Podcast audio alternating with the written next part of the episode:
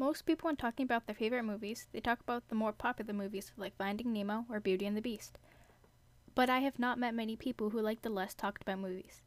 My favorite movie is Into the Woods. If you have not heard of it, let me explain. Just to note, there will be spoilers. So, the plot of the movie goes as such. As a result of a curse of a once beautiful witch, a baker and his wife are childless because of the baker's father and some of the beans he stole from the witch's crops a long time ago. Three days before the rise of the blue moon, they venture into the forest to find ingredients that will reverse the spell and restore the witch's beauty a milk white cow, hair as yellow as corn, a blood red cape, and a slipper of gold. During their journey, they meet Cinderella, Little Red Riding Hood, Rapunzel, and Jack, each on their own quest to fulfill a wish. The movie is just like a mix of all the popular fairy tales.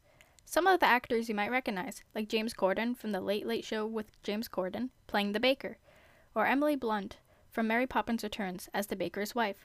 They also have Anna Kendrick as Cinderella and Johnny Depp playing as the big bad wolf. After several unsuccessful attempts by other studios and producers to adapt the musical into a film, Disney announced in 2012 that it would be producing an adaptation.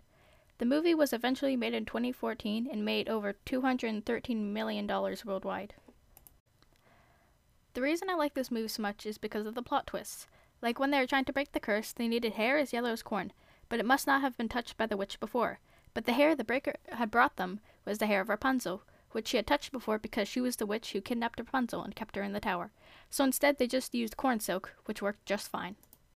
Also, how the cow they had brought to the witch was dead, but the witch just brought it back to life because the dead cow wouldn't work to cast a spell.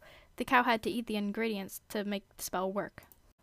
But my favorite part of the movie is the scene with the prologue with Little Red Riding Hood just taking from the baker, and the baker's wife just being okay with it, and the baker trying to get her to pay.